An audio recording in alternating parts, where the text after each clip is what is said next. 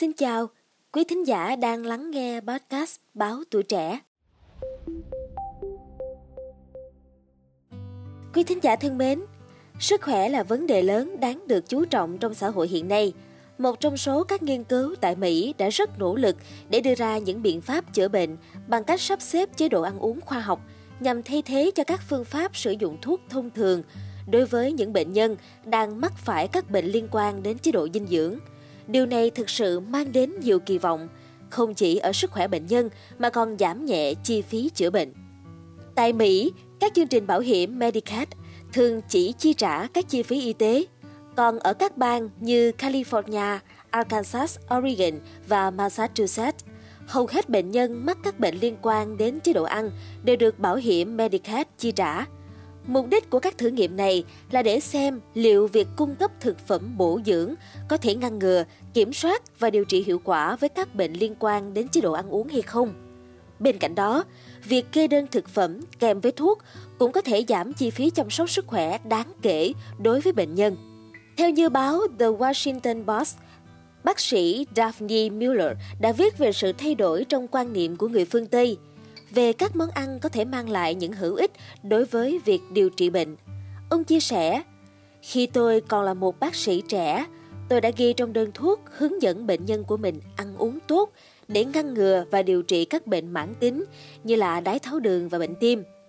Nhưng bảo hiểm y tế lại chưa bao giờ chi trả chi phí cho họ một bữa ăn lành mạnh. Kết quả là một số bệnh nhân không đủ khả năng để chi trả cho chế độ ăn uống mà tôi đã hướng dẫn. Và tình trạng này đang dần được thay đổi trong thời gian gần đây. Các bác sĩ có thể kê đơn thực phẩm hỗ trợ y tế cho một số bệnh nhân, gồm một túi đồ thực phẩm hàng tuần hoặc tối đa 3 bữa một ngày, và khoản này sẽ được bảo hiểm thanh toán như đơn thuốc thông thường. Ông Darius Mozafarian, trưởng khoa chính sách tại trường chính sách và khoa học dinh dưỡng Turf Friedman, cũng đã lên tiếng xác nhận rằng đúng là thời thế đã thay đổi. Từ 5 đến 6 năm về trước, nếu tôi đến các bệnh viện lớn và nói về món ăn bài thuốc, chắc chắn cái tôi nhận lại là sự dửng dưng và những email từ chối lịch sự. Cách chữa bệnh bằng phương pháp thực phẩm đã dần trở nên phổ biến hơn và đang được nhiều sự ủng hộ từ chính trị gia Mỹ. Hạ nghị sĩ Jim McGovern cũng cho biết thêm, Chẳng hiểu sao mà lâu nay chúng ta thấy kê những đơn thuốc đắt đỏ là hợp lý mà không thấy rằng kê thực phẩm tốt cho sức khỏe trong đơn thuốc là hợp lý.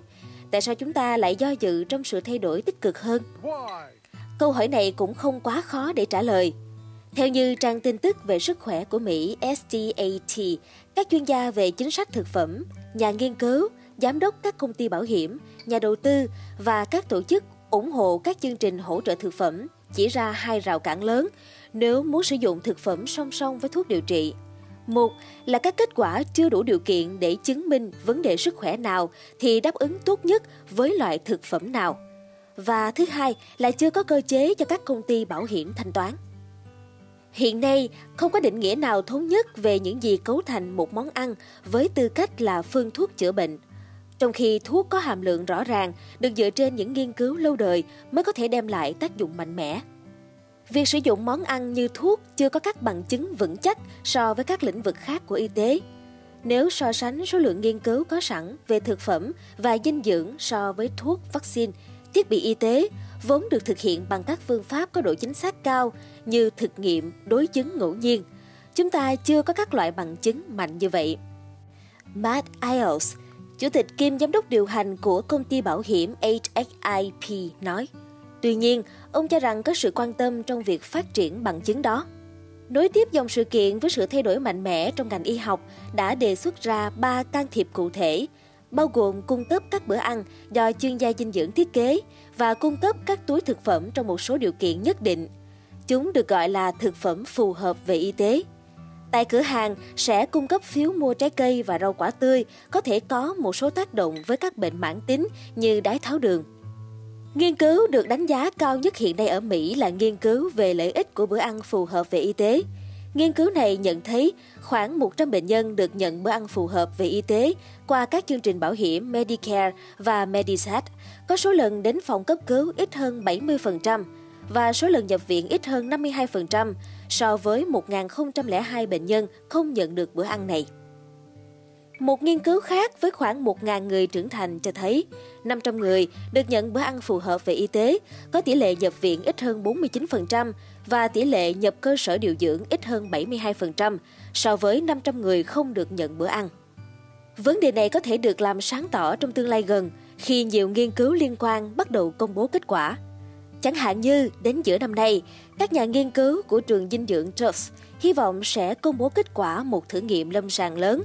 Trong đó, 450 bệnh nhân hưởng Medisat bị mắc đái tháo đường tuyếp 2 được nhận giỏ thực phẩm lành mạnh. Nếu mọi thứ thuận lợi, một thực nghiệm ngẫu nhiên với 1.400 người để đánh giá hiệu quả của việc cung cấp giỏ thực phẩm lành mạnh với an ninh lương thực và chỉ số BMI của trẻ em cũng sẽ công bố kết quả vào đầu mùa hè. Tháng 9 năm 2022, quỹ Rockefeller công bố đầu tư 250 triệu đô la Mỹ cho Hiệp hội Tim mạch Hoa Kỳ để tài trợ nghiên cứu đánh giá hiệu quả của các chương trình thực phẩm là thuốc. Mặc dù nghiên cứu không thể hoàn thành trong vài năm, nhưng quỹ này vẫn đang mong đợi một số thông tin được cung cấp ban đầu sẽ mang lại kết quả vào mùa xuân này. Những người ủng hộ cho rằng khi có bằng chứng vững chắc để xác nhận hiệu quả của bữa ăn phù hợp về y tế, thì mô hình này sẽ nhanh chóng được mở rộng. Việc sử dụng phương pháp chữa trị bằng thực phẩm sẽ là một trong những nghiên cứu khả dụng, đem lại sự cải tiến lớn trong ngành y học trên thế giới và hứa hẹn sẽ mang lại những tiến triển tốt vào một vài năm tới trong tương lai. Cảm ơn quý thính giả đã lắng nghe số podcast này. Đừng quên theo dõi để tiếp tục đồng hành cùng podcast Báo Tuổi Trẻ trong những số phát sóng lần sau. Xin chào tạm biệt và hẹn gặp lại!